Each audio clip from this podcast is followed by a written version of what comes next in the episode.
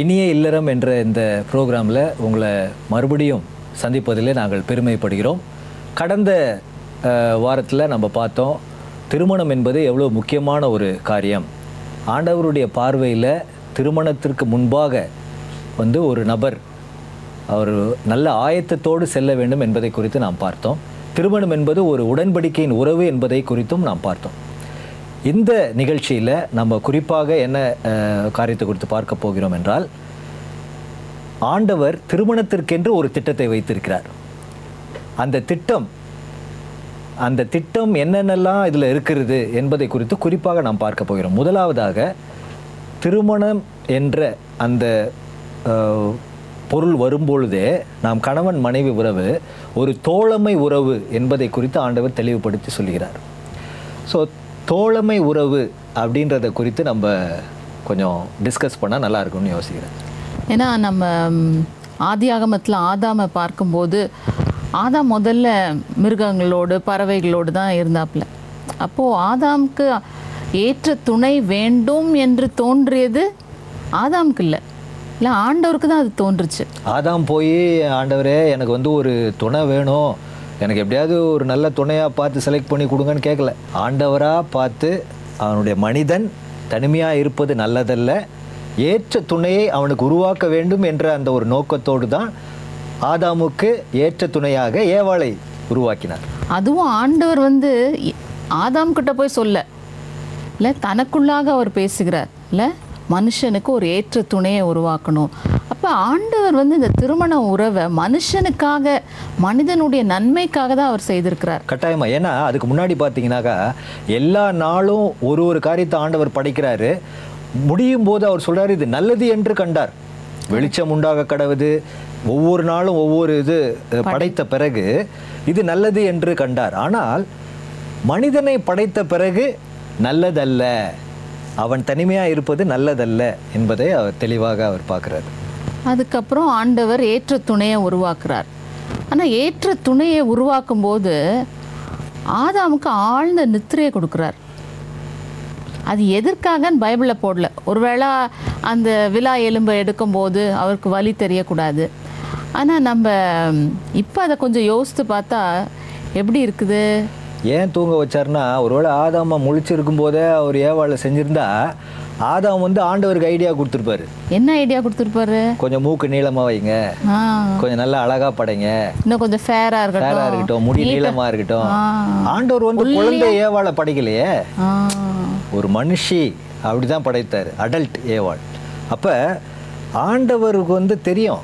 ஆண்டவர் வந்து ஒரிஜினல் ஆண்டவருக்கு யாரும் சஜஷன் கொடுக்கணும்னு அவசியம் கிடையாது. அதுக்கு முன்னாடி பார்த்தாக்கா ஆண்டவர் வந்து ஆதாம் கிட்ட ஒரு வேலை கொடுக்குறாரு. என்ன வேலை? எல்லா மிருகங்களுக்கும் பேர் சொல்ல சொல்றாரு. பேர் வைக்க சொல்றாரு. ஏன் ஆண்டவருக்கு பேர் வைக்க தெரியாதா? ஏன் ஏன் ஆதாம் கிட்ட சொல்றாரு? அதுவும் அந்த மிருகங்கள் ரெண்டு ரெண்டா வந்துச்சு. ஆதாம் எல்லாத்துக்கும் பேர் வச்சாரு. ஆனா ஆதாமுக்கு தோணவே இல்லையே. எனக்கும் இப்படி ஒரு துணை இருந்தா நல்லா இருக்கும் அப்படின்னு தோணல. அதே நேரத்துல அதெல்லாம் கூட அவருக்கு துணையா மாறிவிடவில்லை. ஆனா ஏற்ற துணை ஆண்டவர் தன்னுடைய ஞானத்தினால இல்ல அவர் அவர் உருவாக்குறார். அப்போ திருமண உறவுல நாம் கணவன் மனைவி இருவரும் ஏற்ற துணை. வெறும் துணைன்னு போடல.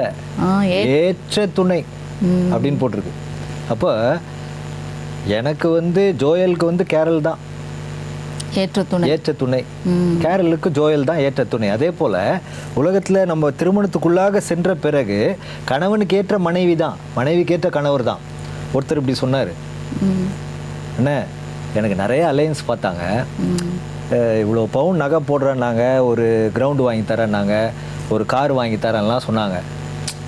அதெல்லாம் விட்டுட்டு இவ்வளோ கட்டினம் பாருங்க அதான் இப்படி இருக்கிற அண்ணன் இல்லைன்னா எங்கேயோ போயிருப்பேன் அப்படின்னாரு. சிலருக்கு நினைப்பு மனசுல அப்படிலாம் எங்கேயும் போகக்கூடாது இங்கேயே இருக்கணும்னு தான் இந்த நபரை கொடுத்துருக்குறாரு. ஒருத்தர் சொன்னாரு அண்ணா ஜஸ்ட் மிஸ்ட் அண்ணே. ஏதோ பஸ்ஸை விட்ட மாதிரி. இல்லை இன்றைக்கு ஆண்டவர் நமக்காக ஒருவரை ஒருவர் கொடுத்துருக்கிறார் என்பதை மறந்துவிட்டு இன்னும் பழசையே யோசிச்சுட்டு குறை சொல்லிட்டு இப்படியே இருந்தோன்னா ஆண்டவருக்கு வந்து அது விருப்பம் இருக்காதுன்னு நான் நினைக்கிறேன்.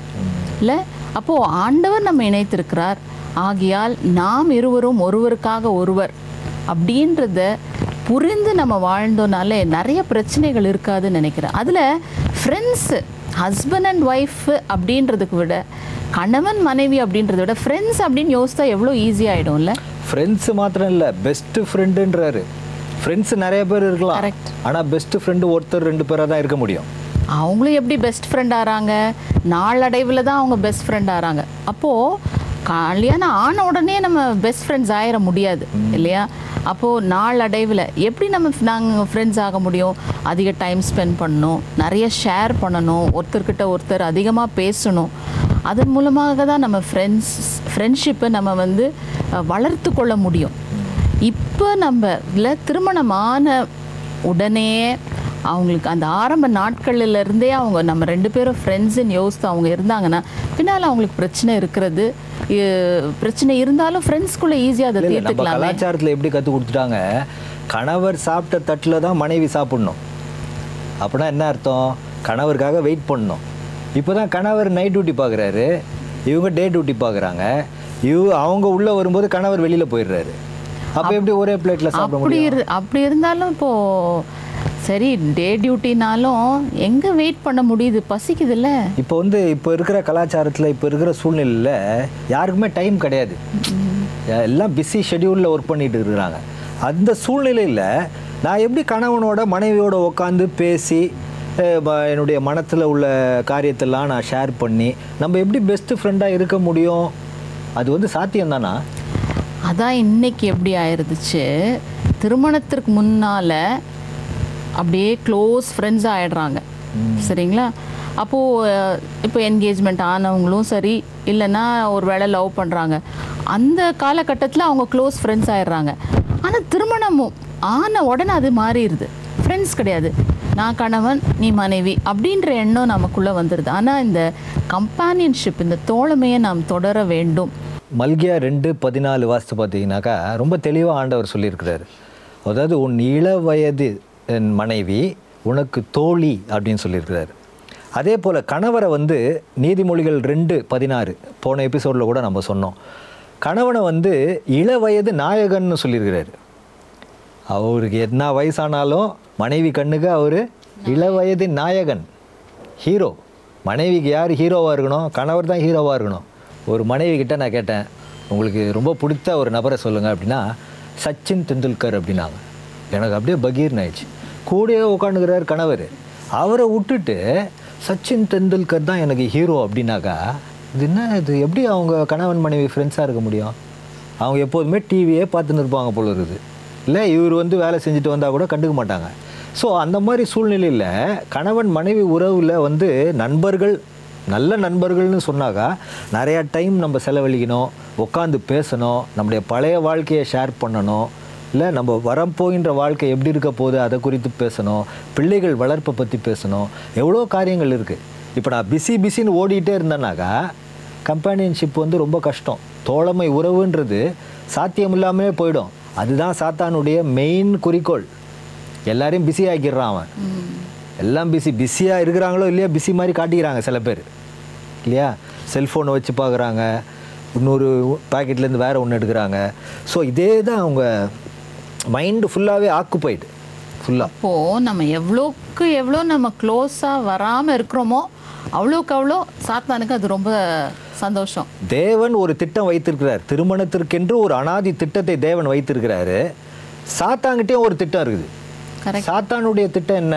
அது ஒரிஜினலாக இருக்காது. ஒரிஜினல் மாதிரியே இருக்கும். கரெக்ட் இல்லை கள்ள நோட்டு மாதிரின்னு சொல்லலாம். அதான் வேதாகமம் என்ன சொல்லுது? யோவான் எட்டாவது அதிகாரம் நாற்பத்தி நாலாவது வசனம் என்ன சொல்லுதுனாக்கா ஆதி முதற்கொண்டு அவன் கொலைபாதகன். ஆதி முதலிலிருந்தே அவன் வந்து ஒரு பொய்யன். பொய்யன். பொய்க்கு பிதா அப்படின்றாங்க. அப்போ ஈஸ் அ கவுண்டர் ஃபீட் அவன் வந்து ஒரு கள்ள நோட்டு மாதிரி. அப்போ கள்ள நோட்டு வந்து நல்ல நோட்டு மாதிரியே தான் இருக்கும். இல்லையா?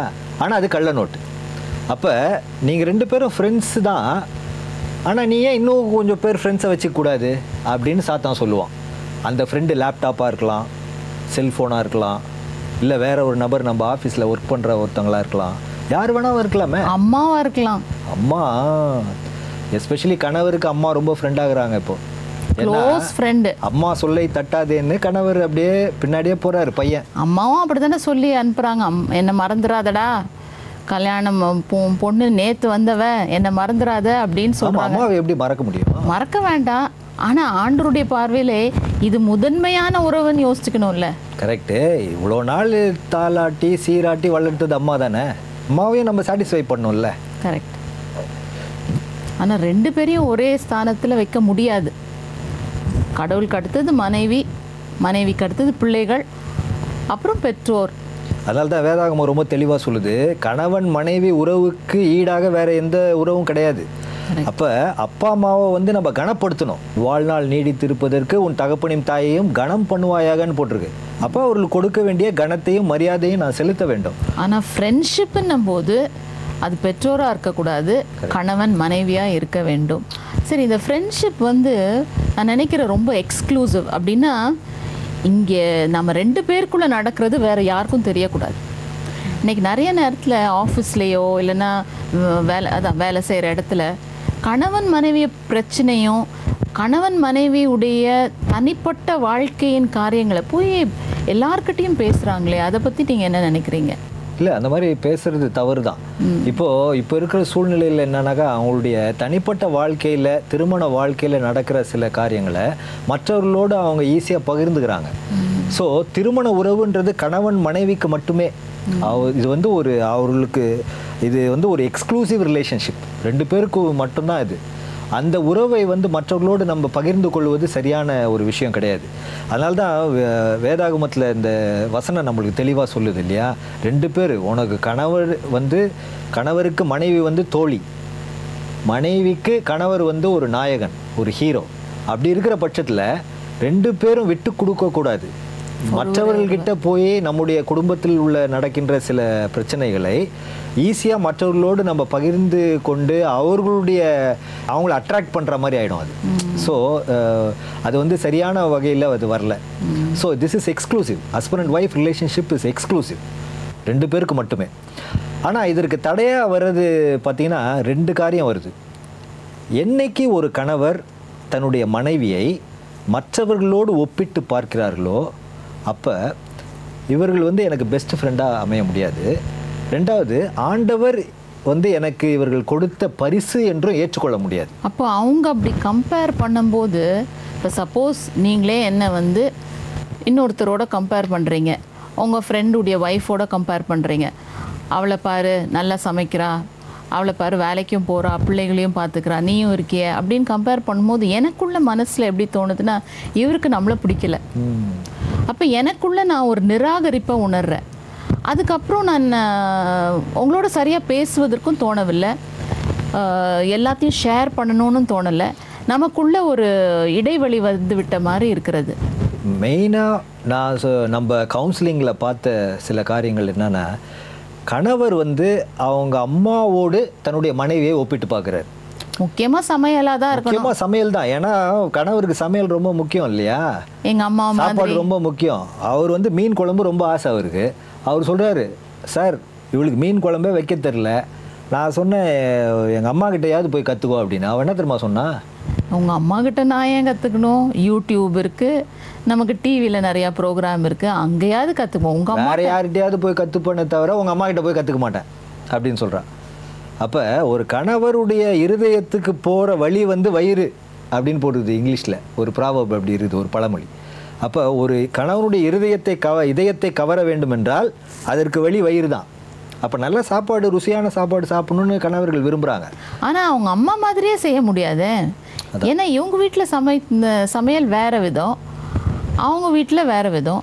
அப்போ மனைவி செய்கிறதையும் அவர் பிடி அவருக்கு பிடித்தமாக இருக்கணும் ஒரு காலகட்டத்தில். எப்போதும் எங்கள் அம்மா வீடு அம்மா வீடுன்னு அவரும் சொன்னால் இவங்களுக்கு கஷ்டமாக தானே கரெக்ட் அதனால தான் வசனம் ரொம்ப தெளிவாக இருக்குது. ஆதியாகமம் ரெண்டாவது அதிகாரம் இருபத்தி நாலாவது வசனம். இது நிமித்தம் புருஷன் தன் தகப்பனையும் தாயையும் விட்டு தனி கொடுத்தனா போகவும். இல்லையே? இல்லையே. என் பைபிள் அப்படி போடல. இது நிமித்தம் புருஷன் தன் தகப்பனையும் தாயையும் விட்டு விட்டு அப்படியும் அப்படியும் போடல. ரொம்ப தெளிவாக போட்டிருக்கு. இது நிமித்தம் புருஷன் தன் தகப்பனையும் தாயையும் விட்டு தன் மனைவியோடு இசைந்திருப்பான். அவர்கள் ஒரே மாம்சமாக இருப்பார்கள். அப்போ இந்த புருஷன் தன் தகப்பனையும் தாயும் விட்டு மனைவியோடு இசைந்திருப்பான். இதை குறித்து நல்ல விளக்கமாக நம்ம அடுத்த செஷனில் நம்ம பார்க்க போகிறோம் இல்லையா? அப்போது இன்றைக்கு நம்ம ரெண்டு பேரும் கணவன் மனைவி ஒருவேளை இந்த நிகழ்ச்சியை பார்த்துட்டு இருக்கிறவங்க அவங்களுக்குள்ள இந்த ஃப்ரெண்ட்ஷிப் இருக்கான்னு யோசித்து பார்க்கணும். இதில் ரொம்ப முக்கியமானது இருவருக்கு இடையில் என்ன இருக்கக்கூடாது? ரகசியம் இருக்கக்கூடாது. இல்லை ஆதியாகமம் ரெண்டு இருபத்தி ஐந்தில் பார்க்குறோம்.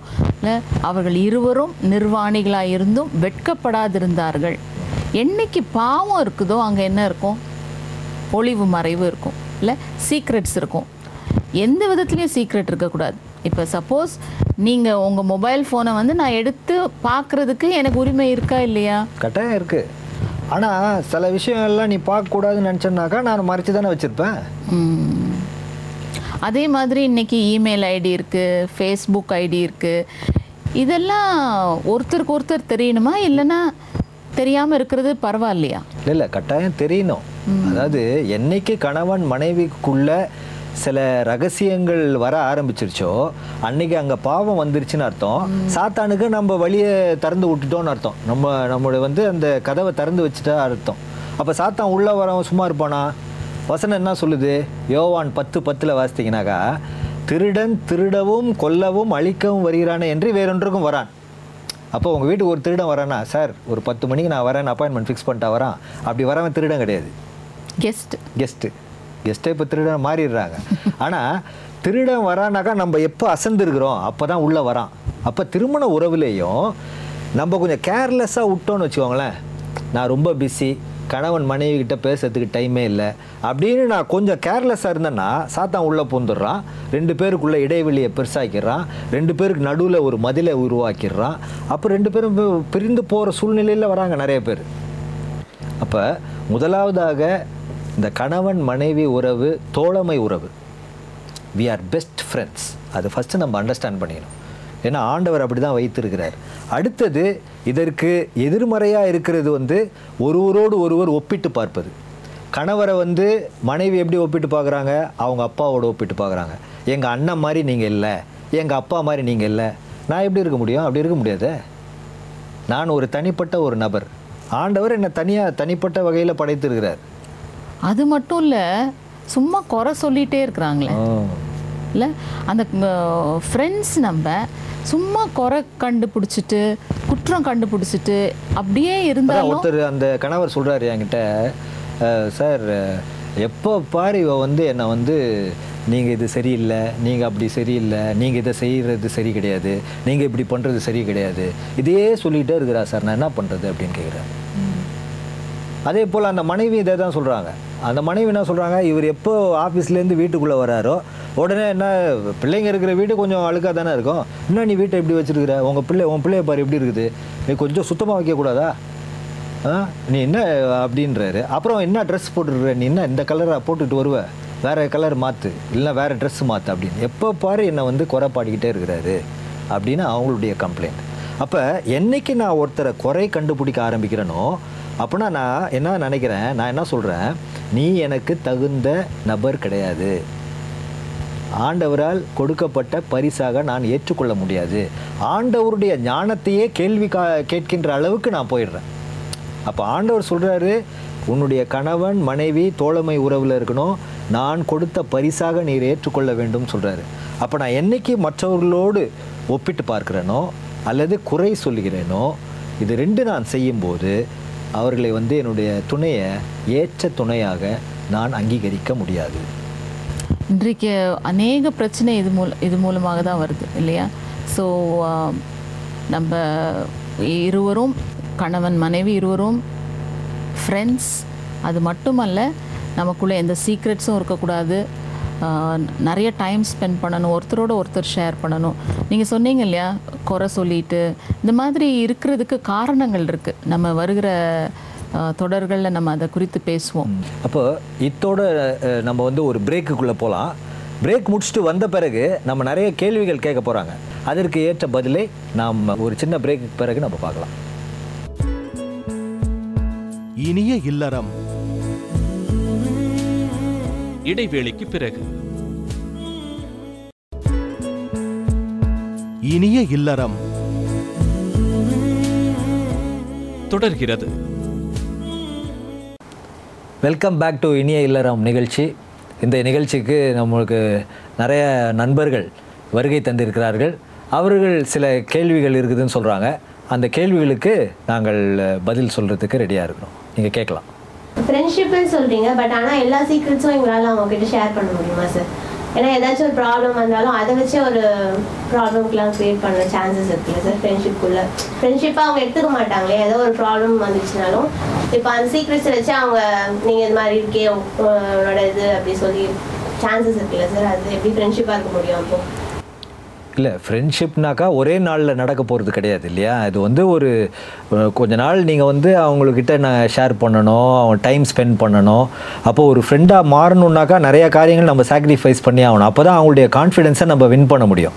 ஸோ இவர்கிட்ட நான் சொன்னேன்னாக்கா இவர் வேறு யார்கிட்டையும் சொல்ல மாட்டாருன்ற அந்த ஒரு நம்பிக்கை நமக்குள்ளே வரணும் இல்லையா? அப்படி இருக்கும்போது தான் நீங்கள் சொல்ல ஆரம்பிப்பீங்க. அப்போது ஒரு காரியத்தை சொல்லும்போது நம்பிக்கை இல்லாமல் நம்ம சொல்ல முடியாது. மற்றவர் பேரில் நம்மளுக்கு கட்டாயம் நம்பிக்கை வேணும். அந்த நம்பிக்கையை உருவாக்கணும் நீங்கள் ஃபஸ்ட்டு அப்படி நம்பிக்கையை உருவாக்கிட்டிங்கன்னா என் கணவர் நான் சொல்கிற எந்த காரியத்தையும் வெளியே சொல்ல மாட்டாருன்ற அந்த உறுதி வந்துருச்சுனாக்கா அப்புறம் ஷேர் பண்ண ஆரம்பிச்சிருவீங்க. So it will take some time அடுத்தது சீக்ரெட்ஸ் அப்படின்னும்போது சிலர் யோசிக்கிறாங்க. திருமணத்திற்கு முன்பாக நடந்த எல்லா விஷயமும் கல்யாணம் ஆன உடனே சொல்லிடணும் அப்படின்னு யோசிக்கிறாங்க. அது இன்றைக்கி நிறையா பிரச்சனை ஆயிருக்கு. இப்போ நம்முடைய வாழ்க்கையில் திருமணத்திற்கு முன்பதாக ஏதாவது காரியங்கள் நடந்திருந்தாலும் ஃபஸ்ட்டு அது தவறுன்னு எனக்கு தெரிஞ்சிச்சுன்னா எனக்கும் ஆண்டவருக்குள்ளே நான் அதை ஃபஸ்ட்டு சரி செய்துக்கணும். ஆண்டவரே என்னை மன்னிச்சிருங்க அப்படின்னு சொல்லும்போது அது அந்த ப்ராப்ளம் வந்து செட்டில்டு திருமணத்திற்கு பிறகு சொல்ல சொல்லணுமா வேண்டாமா அப்படின்ற ஒரு அவசியம் இருக்கிறதா? இப்போ ஊரறிஞ்ச ஒரு உண்மை.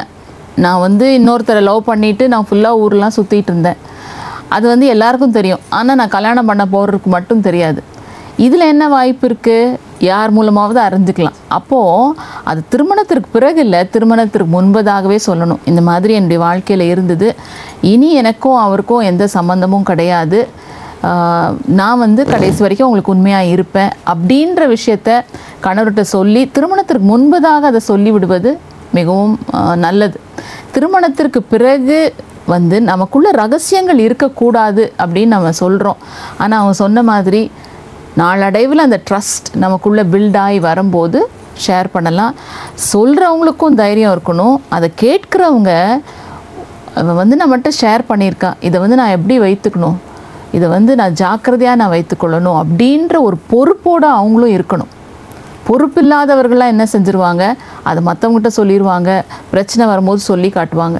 அப்போ இருவரும் பொறுப்புள்ளவர்களாக இருக்கணும். அந்த உறவுக்கு ஒரு உண்மையாக நம்ம இருக்கணும். சரிங்களா? அப்போ தான் நம்ம அதை சொல்ல முடியும். இப்போ ஹஸ்பண்ட் அண்ட் ஒய்ஃப் வந்து கல்யாணத்துக்கு முன்னாடியே ஃப்ரெண்ட்ஸாக இருக்காங்க. ஆனால் கல்யாணத்துக்கு அப்புறம் வந்து நான் ஹஸ்பண்ட் நீ ஒய்ஃப் ஸோ நீ நான் சொல்கிற பேச்சு தான் நீ கேட்கணும் அப்படின்ற சொல்ல அங்கே ஃப்ரெண்ட்ஷிப்பே போயிடுது. அப்போ என்ன அப்படி சொல்லும்போது ஃப்ரெண்ட்ஷிப்பே போயிடுது அப்படின்னு நீங்கள் நினைக்கிறீங்க இல்லையா? ஆனால் அந்த ஃப்ரெண்ட்ஷிப்பும் இப்போ வந்து ஒரு ஃப்ரெண்ட்ஸ்னால் நமக்குள்ளே சண்டை வரும்ல. நமக்குள்ள பிரச்சனைகள் வரும். ஆனால் நம்ம வந்து என்ன செஞ்சிடறோம்? அது ரொம்ப வைராக்கியமாக மனசில் வச்சுக்காம நாளைக்கே சாரி அப்படின்னு சொல்லிட்டு நம்ம பேசிக்கிறோம். அதே மாதிரி தான் நமக்குள்ள மிஸ் அண்டர்ஸ்டாண்டிங் வரும். நமக்குள்ள பிரச்சனைகள் வரும். எப்படி நம்ம மீண்டும் ஒருத்தர்கிட்ட ஒருத்தர் போகிறோம் சரி நான் இப்போ சப்போஸ் அவங்கள வந்து ஒரு வார்த்தை நான் ஏதோ சொல்லிட்டேன். அவங்க அப்பா அம்மாவை பற்றி ஏதோ சொல்லி நான் புண்படுத்திட்டேன் அவங்கள. நான் அடுத்த நிமிஷம் அவங்ககிட்ட போய் சாரி சொல்லி நான் அப்படி சொல்லி சொல்லியிருக்கக்கூடாது அப்படின்னு சொல்லி அந்த ஃப்ரெண்ட்ஷிப்பை என்ன பண்ணணும்? திருப்பி ரினியூ பண்ணிக்கணும். ஒரு விஷயத்த நான் செய்துட்டேன் இல்லைன்னா அவங்க செஞ்சுட்டாங்கன்னு சொல்லி அதை மனசுலேயே வச்சிட்ருக்கோம்ல. அதை மனசில் வச்சு நம்ம அதை குமுறிட்டே இருக்கோம். இல்லைன்னா கசப்பு நமக்குள்ளே ஏற்படுது. அந்த கசப்பு ஏற்படும் போது தான் இந்த ஃப்ரெண்ட்ஷிப் என்ன ஆயிடுது பிரிவினை வந்துடுது அப்போது நான் மன்னித்து அதை மறந்து இருவருமா திருப்பி ஃப்ரெண்ட்ஸாக ஆகுவதற்கு வாய்ப்புகள் இருக்குது சரிங்களா? இப்போ நம்ம கணவன் மனைவி வந்து நட்பு ரீதியாக இருக்கணும் அப்படின்னு நீங்கள் சொல்லியிருக்கீங்க.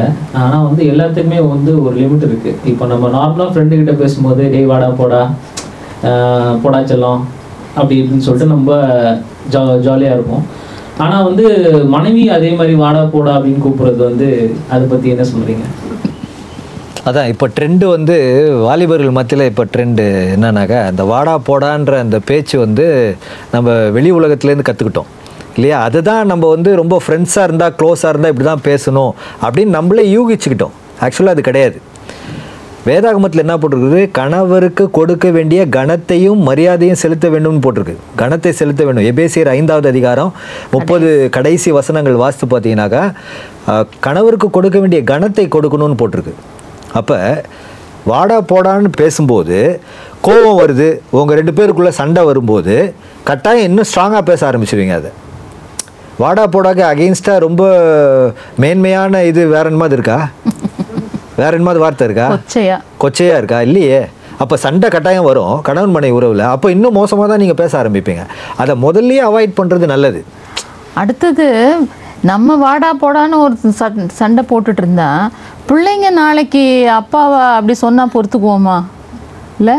அப்போது நம்ம என்ன முன்மாதிரியை வைக்கிறோம் அப்படின்றது ரொம்ப முக்கியம். இந்த உறவில் ரொம்ப பாதிக்கப்படுறது பிள்ளைகள். நம்ம ஒருவரை ஒருவர் எப்படி நடத்துகிறோமோ அப்படி தான் பிள்ளைங்க நம்மளை நடத்துவாங்க. அப்பா வந்து அம்மாவை மதிக்கலைன்னா பிள்ளையும் அம்மாவை மதிக்காது. இல்லை? சில நேரத்தில் இது மட்டும் இல்லை வாடா போடா மட்டும் இல்லை. அப்பா வந்து அம்மா நீ ஒரு வேஸ்ட்டு நீ தண்டம் நீ என்னத்துக்கு இருக்கிற? அப்படின்னா நாளைக்கு அந்த பிள்ளை அம்மா நீ ஒரு வேஸ்ட்டுன்னு தான் சொல்லும். அப்போது இருவரும் நம்ம ஒருவருக்கொருவர் கொடுக்க வேண்டிய கனத்தை கொடுத்து நம்ம இருக்கும்போது ஆசிர்வதிக்கப்படுறது பிள்ளைங்க தான் இல்லை? நம்ம வீடுகளில் அப்படி பேசுனாங்களா நம்ம அப்பா அம்மா? இல்லை. அப்போ நம்ம மட்டும் ஏன் அப்படி மாறணும்னு யோசிக்கிறோம்? சொல்கிற மாதிரி சண்டை போடும்போது அது ரொம்ப ஓவராக கொச்சையா மாதிரி ரொம்ப புண்பட்டுருவோம். இப்படி தான் வாடா போடான்னு பேசுகிற ஒரு கணவன் மனைவி வந்தாங்க. அவர்கிட்ட நாங்கள் கேட்டோம் நீங்கள் வெளிப்படையாக சொல்லுங்கள் உங்கள் மனைவி இப்படி பேசுகிறது உங்களுக்கு விருப்பமா? அப்படின்னு கேட்டோம். உண்மையாக எனக்கு விருப்பம் இல்லை. அவங்களுக்கு ஷாக் ஆயிடுச்சு எனக்கு சொல்ல வேண்டியதானே முதல்லயே.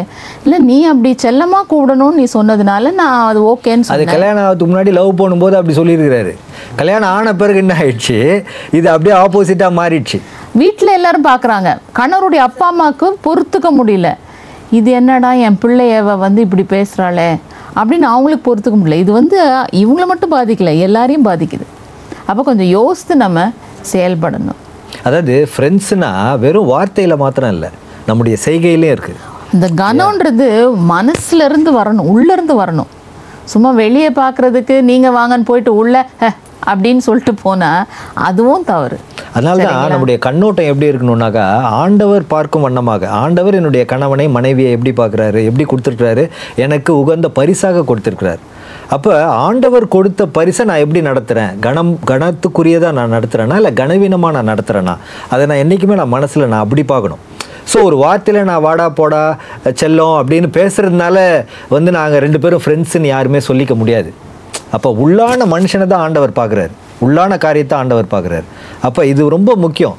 ஒருத்தர் வெளிப்படையாக அப்படி பகட்டா அப்படி பேசுகிறவங்கள ஈஸியாக கண்டுபிடிச்சிடலாம். இவங்க உண்மையாலுமே ஃப்ரெண்ட்ஸ் இல்லைன்னு ஈஸியாக அவங்களுக்கே தெரியும். ஏதோ வெளி உலகத்துக்காக இவங்க நடிக்கிறாங்கன்ற மாதிரி ஆகிடும் ஸோ அதனால் நம்முடைய உள்ளான நோக்கம் சரியாக இருக்கும்போது ஒருத்தருக்கு ஒருத்தர் கொடுக்க வேண்டிய கணத்தையும் மரியாதையும் கட்டாயம் கொடுப்போம். இப்போ ஹஸ்பண்ட் அண்ட் ஒய்ஃபு ஃப்ரெண்ட்ஸாக இருக்கணும் அப்படின்றீங்க. அந்த ஃப்ரெண்ட்ஸ் மத்தியில் வந்து ஏதாவது பிரச்சனை வந்ததுன்னா யார்கிட்ட ஷேர் பண்ணணும்? அதை வந்து ஒய்ஃபோட அம்மா அப்பா பெரியவங்க அவங்ககிட்ட ஷேர் பண்ணோமா இல்லை வந்து ஹஸ்பண்டோட அம்மா அப்பா அவங்கக்கிட்ட ஷேர் பண்ணணுமா? அதான் கேட்கணுமா? அந்த இது அது எப்படி? அதான் இப்போ ரெண்டு பேரும் ஃப்ரெண்ட்ஸுன்னு நாங்கள் சொல்ல வேதாகமம் சொல்லுது. அப்போ ரெண்டு பேரும் ஃப்ரெண்ட்ஸாக நம்ம பழகும்போது நம்மள இப்போ நான் ஒரு காரியம் கேட்குறேனே இப்போ உங் நீங்களும் இன்னொருத்தரும் ஃப்ரெண்ட்ஸு உங்கள் ரெண்டு பேருக்குள்ள பிரச்சனை வந்தால் யார்கிட்ட போய் பேசுவீங்க? பக்கத்தில் யார்கிட்டயாது பக்கத்தில் இருக்கிறவர் தெரியாத நபராச்சே? அடுத்த நெருங்கினவங்க யார் இருக்காங்களோ அவங்க கிட்ட நம்ம கேட்போம். அப்படி இல்லைன்னா ரெண்டு பேர் தான் பேசி ஆ. ஏன்னா இவ்வளோ நாள் ஃப்ரெண்ட்ஸாக இருந்துருக்கீங்களே சரி ஏதோ நான் தப்பாக சொல்லிட்டேன் உங்ககிட்ட மன்னிச்சிக்கோ. அந்த மாதிரி நான் இனிமேட்டு சொல்ல மாட்டேன். ஏதோ அன்றைக்கி வந்து நான் ரொம்ப ப்ரெஷரில் இருந்தேன் டென்ஷனாக இருந்தேன். அதனால் நான் சொன்ன வார்த்தையை பெருசாக எடுத்துக்காத. அப்படியே நம்மளுக்குள்ளே முடிச்சுப்போமே. ஏன் அது ஃபர்ஸ்ட் பண்ண ஆரம்பிக்கணும். ஃபர்ஸ்ட் ஃபர்ஸ்ட் கணவன் மனைவி உறவில் தான் ஆரம்பிக்கணும் இப்போ இதுக்கு ரொம்ப டென்ஷனாக இருந்துச்சுன்னா எப்படி நம்ம ஆரம்பிக்குது அப்படின்னா ஃபஸ்ட்டு ஜெபம் பண்ணிடணும். ஆண்டவரே நான் வந்து இந்த காரியத்தை குறித்து என் கணவரோடு பேச போகிறேன் என் மனைவியோடு நான் பேச போகிறேன் எங்களுக்குள்ளே நீங்கள் ஒரு சமாதானத்தை தாங்க. மத்தியஸ்தர் ஒருத்தர் இருக்கிறார் ஆண்டவர் இருக்கிறார். அவர்கிட்ட நான் போய் இதை சொல்லிட்டு அதுக்கப்புறம் நம்ம பேசும்போது நிச்சயமாக தீர்வு காண முடியும். ஃபஸ்ட்டு அடுத்தது பெற்றோர்கிட்ட போய் சொல்வதனால வர விளைவுகள் என்ன அப்படின்னா அவங்க வந்து தன்னுடைய பிள்ளையை தான் அவங்க சப்போர்ட் பண்ணணும்னு தோணும். இல்லைங்களா? அவங்க பிள்ளை அவங்களுக்கு முக்கியம். இல்லையா? எங்கள் அப்பா அம்மாவுக்கு நான் முக்கியம் அவங்க அப்பா அம்மாவுக்கு அவங்க முக்கியம். அதனால அவங்க வந்து இருவருக்கும் பொதுவான ஒரு முடிவை அவங்க சொல்ல முடியாது. தீர்ப்பை சொல்ல முடியாத நிலமையில இருக்கிறாங்க. சில பெற்றோர் சொல்லுவாங்க இது தப்புமா? நீ செஞ்சது தப்பு. நீ உன் கணவர்கிட்ட போய் நீ மன்னிப்பு கேளு அப்படின்ட்டு கடவுளுக்கு பயந்த பெற்றோர் நியாயமாக நினைக்கிற பெற்றோர் சொல்லுவாங்க. ஆனால் சிலர் வந்து அப்படி சொல்ல மாட்டாங்க. கண்ணை மூடிட்டு அவங்க சப்போர்ட் பண்ணாங்கன்னா இங்கே நமக்குள்ளே தான் பிரிவினை வரும். அதனால மூன்றாவது ஒரு நபர் இன்றைக்கி நம்ம முந்தின செஷன்லேயும் நம்ம பார்த்தோம். எப்படின்னா உங்கள் சபை போதகராக இருக்கணும். அதுவும் அவர் வந்து வேறு யார்ட்டையும் போய் சொல்லக்கூடாது. சபை எல்லார்ட்டையும் சொல்லிடக்கூடாது. அப்படிப்பட்டவராக இருக்கணும். அடுத்தது தேவனுக்கு பயந்த ஒரு ஒருத்தவங்களோட உங்களுக்கு ரொம்ப பிடிச்சவங்க உங்கள் ரெண்டு பேரோட நல்லா பேசுகிறவங்க யாராவது இருந்தால் அவங்கக்கிட்ட வேணால் சொல்லலாம். அப்படி இல்லைன்னா எங்களை போல் பொதுவான ஒரு கவுன்சிலர் இல்லை கவுன்சிலர்ஸ்னால் நீங்கள் அவங்க வேதத்தின் அடிப்படையில் ஆலோசனை சொல்கிறாங்களான்னு நீங்கள் பார்த்துட்டு அவங்கக்கிட்ட போய் சொல்லலாம். இது எப்போது பிரச்சனை கொஞ்சம் ஜாஸ்தி ஆகுது நம்மளால் தீர்வு காண முடியல அப்படின்ற பட்சத்தில் நம்ம அந்த ஹெல்ப்பு ஃபஸ்ட்டு ஆண்டவர் நாம் இருவர் இதை தீர்த்து கொள்ள முடியுமான்னு தான் ஃபஸ்ட்டு பார்க்கணும். உடனே அங்கேயும் இன்னைக்கு த செய்கிற தப்பு உடனே அப்பா அம்மா கிட்ட இன்றைக்கி இப்படி பண்ணிட்டாருமா டே டு டே நியூஸ் இன்றைக்கி சொல்கிறாங்க அப்போ பெற்றோருக்கு என்ன ஆயிடுது அந்த மருமகன் மேலேயோ மருமகள் மேலேயோ ஒரு கசப்பு உணர்வு ஏற்பட்டது. அப்போ வீட்டுக்கு வரும்போது கண்ணாபின்னான்னு பேசிடுறாங்க.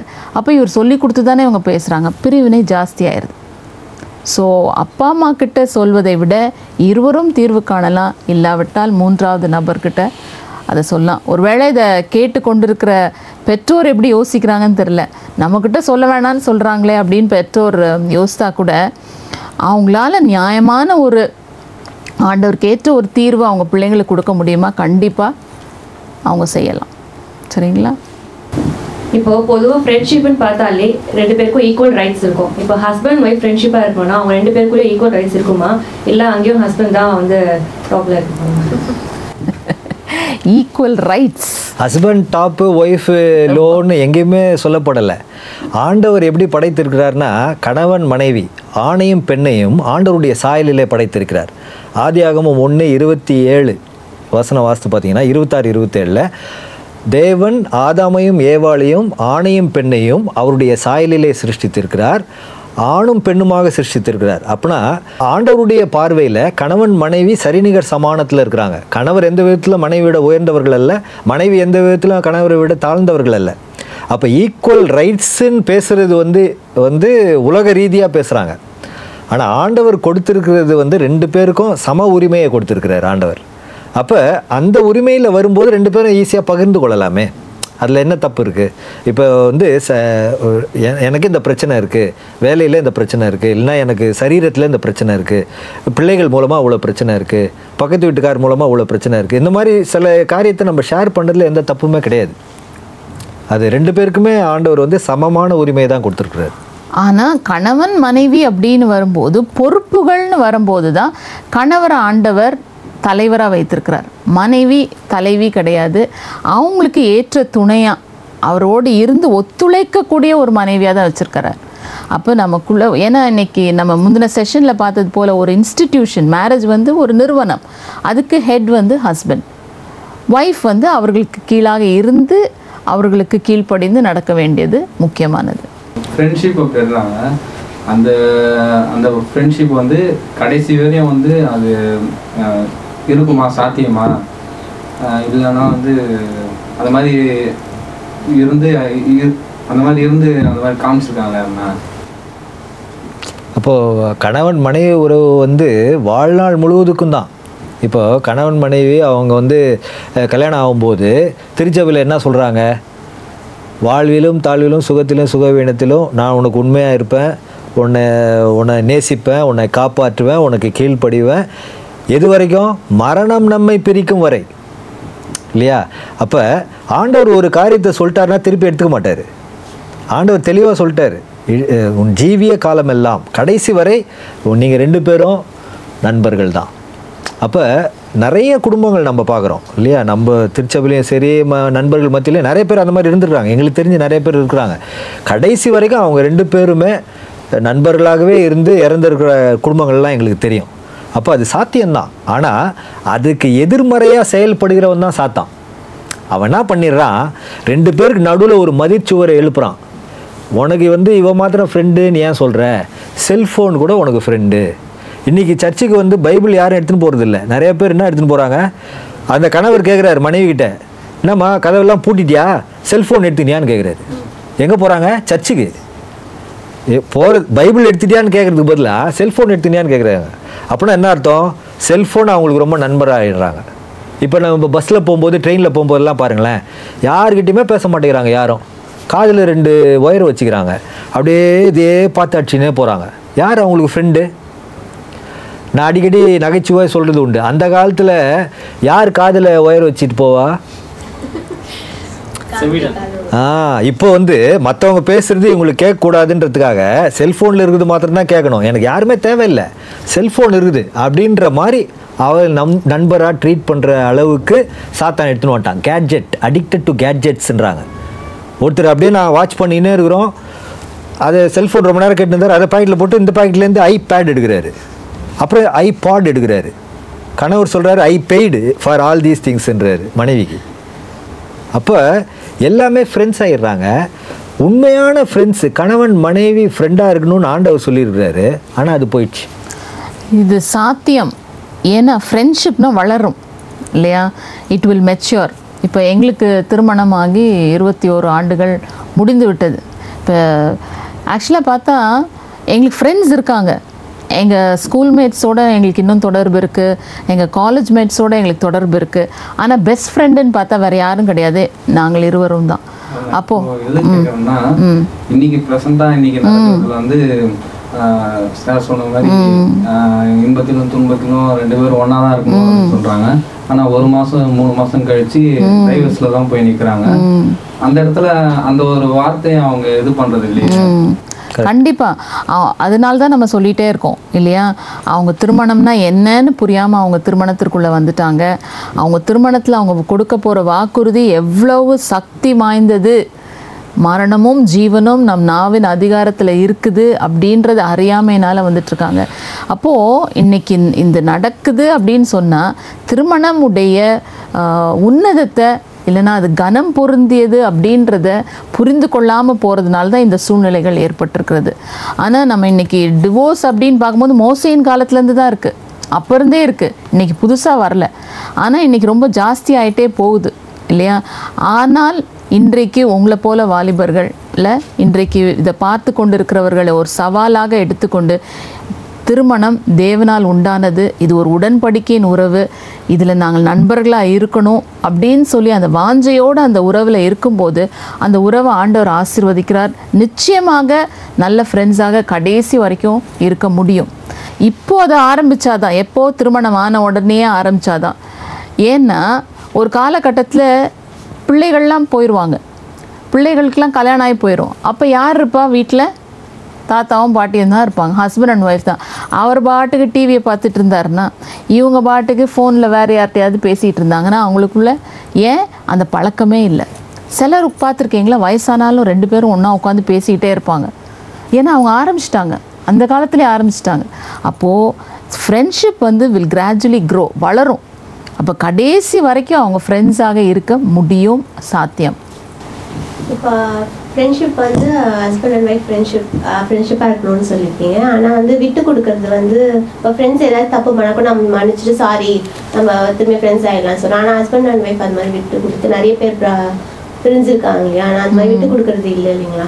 அது எப்படி ஃப்ரெண்ட்ஷிப்பாக ஃப்ரெண்ட்ஷிப்பாக இருக்காது அவங்க ஃப்ரெண்ட்ஸை பார்க்காததுனால தான் அவங்க விட்டு கொடுக்கல. இல்லையா? வைராக்கியம் இருக்கக்கூடாது ஃப்ரெண்ட்ஷிப்குள்ளே இந்த உறவுக்குள்ளே எனக்கு நான் இன்னைக்கு ஏன் இவ்வளோ பிரச்சனைனா சுயநலம் ஜாஸ்தியாக இருக்குது எனக்கு வேண்டியது எனக்கு கிடைக்கல. என் இஷ்டப்படி நான் இருக்க முடியல. அப்போது இந்த இந்த ஏன் தோழமை அப்படின்னா ஃபஸ்ட்டு நம்ம ஆதியாகமத்தில் பார்க்கும்போது ஆண்டவர் இருவரையும் படைக்கும்போது அவங்கள வந்து அவருடைய சாயலில் படைத்தார். அப்படின்னா ஆண்டவர் எப்பொழுதுமே மற்றவர்களை குறித்து யோசிக்கிற சிந்தை உடையவர் அதே போல தான் ரெண்டு பேரையும் படைச்சிருந்தார். என்றைக்கு பாவம் வந்ததோ அன்னைக்கு அவன் வந்து தன்னை பார்க்க தொடங்கிட்டான்.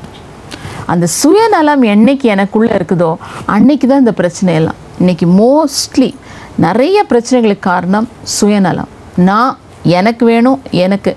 அப்போது மன்னிப்பு கேட்கவும் தோணாது. இல்லை?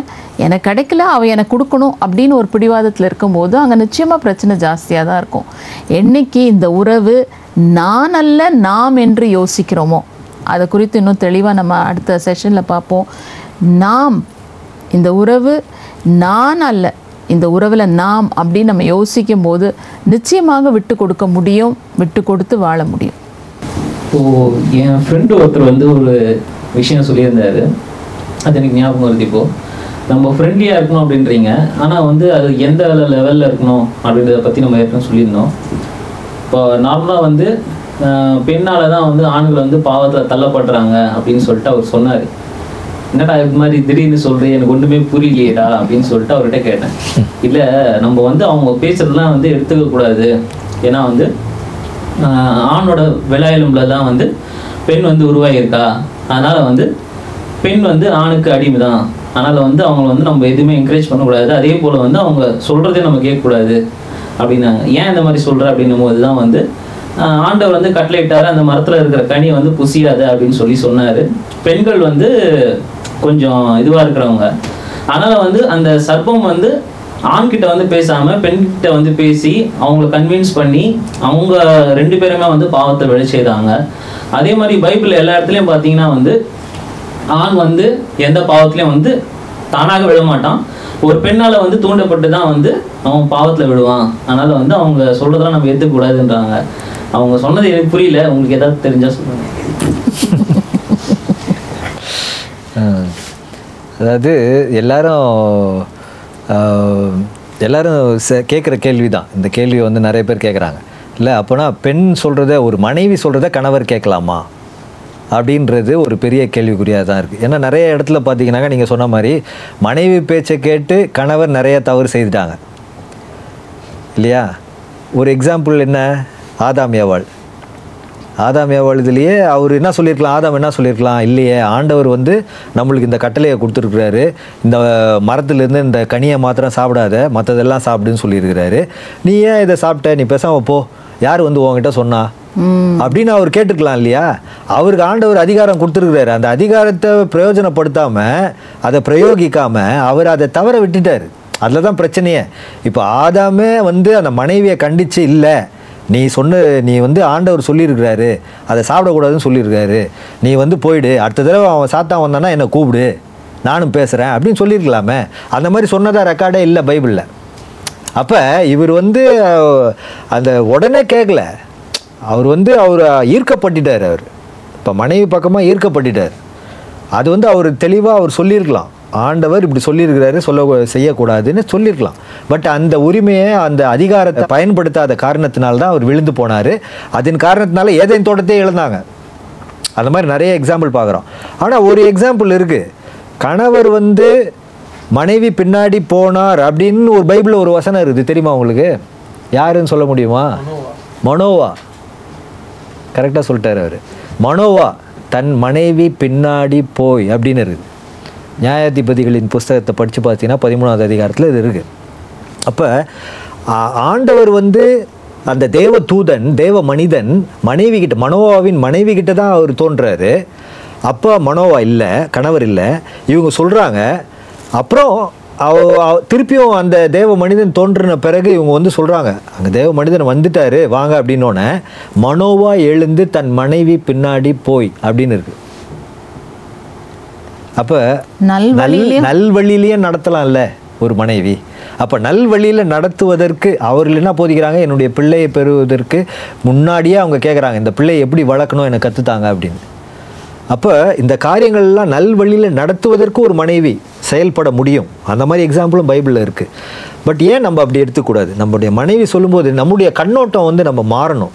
நம்ம நிறைய வழியில் நம்மளுக்கு எப்படி சொல்லி கொடுத்துட்டாங்கன்னா பெண்களுக்கு ஒன்றுமே தெரியாது. அவங்களுக்கு வந்து அவங்க சொல்கிறத நீ கேட்காத. அப்படிதான் நம்மளுக்கு சொல்லி அப்படியே இது பண்ணிட்டாங்க. அந்த கண்ணோட்டத்தை நம்ம மாற்றிக்கணும் நம்ம. அடுத்தது கண்மூடித்தனமாக கீழ்ப்படியக்கூடாது.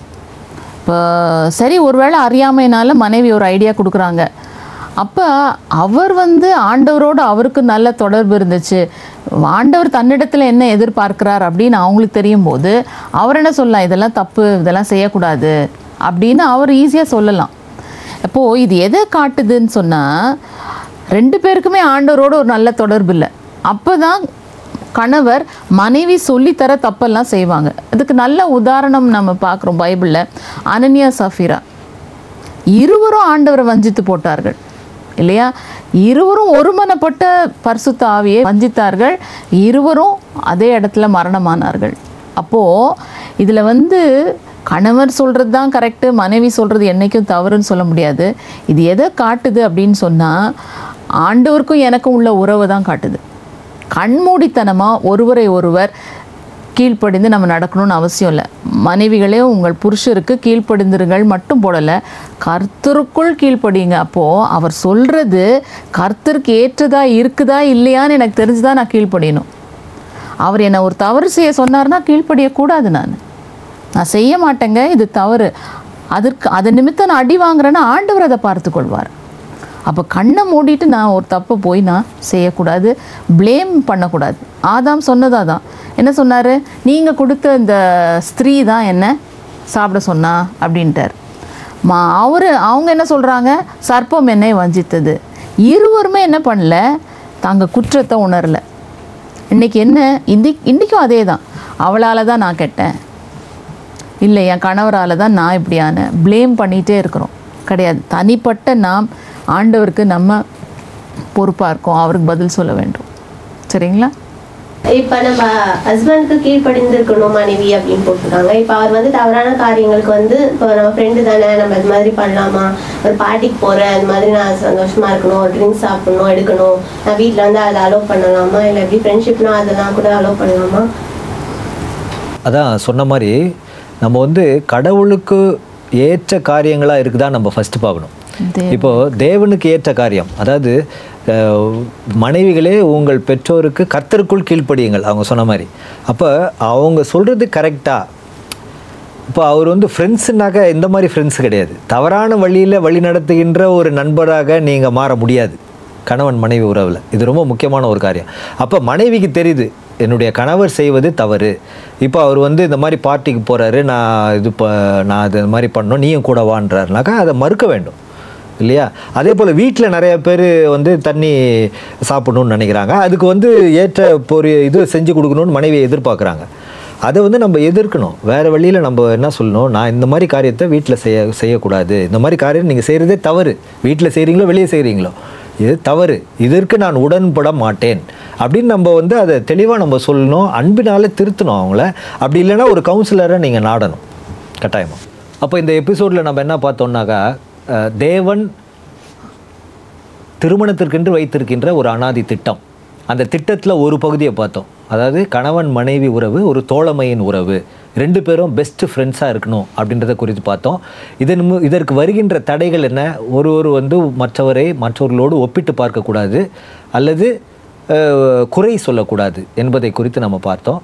ரெண்டு பேரும் நிறையா டைம் ஸ்பெண்ட் பண்ணணும். ஒருத்தருக்கு ஒருத்தர் பழகணும் பேசணும். ரகசியங்கள் இருக்கக்கூடாது. ரெண்டு பேருக்கு நடுவில் சில ரகசியங்கள் இருக்கக்கூடாது. இதெல்லாம் வந்து ஒரு முக்கியமான ஒரு காரியம். அப்போ ரெண்டு பேரையும் ஆண்டவர் வந்து தோழமையின் உறவுக்குள்ளாக அழைத்திருக்கிறார். இந்த தோழமையின் உறவு பெருக பெருக நாளடைவில் அவர் உறவிலேயும் ஒரு உன்னதம் இருக்கும் என்று நாங்கள் நம்புகிறோம். ஸோ இந்த எபிசோடு உங்களுக்கு பிரயோஜனமாக இருந்திருக்கும்னு நினைக்கிறோம். அடுத்த எபிசோடில் நான் உங்களை சந்திக்கும் வரை விடை பெறுவது ஜோயல் அண்ட் கேரல் தம்பதியர்.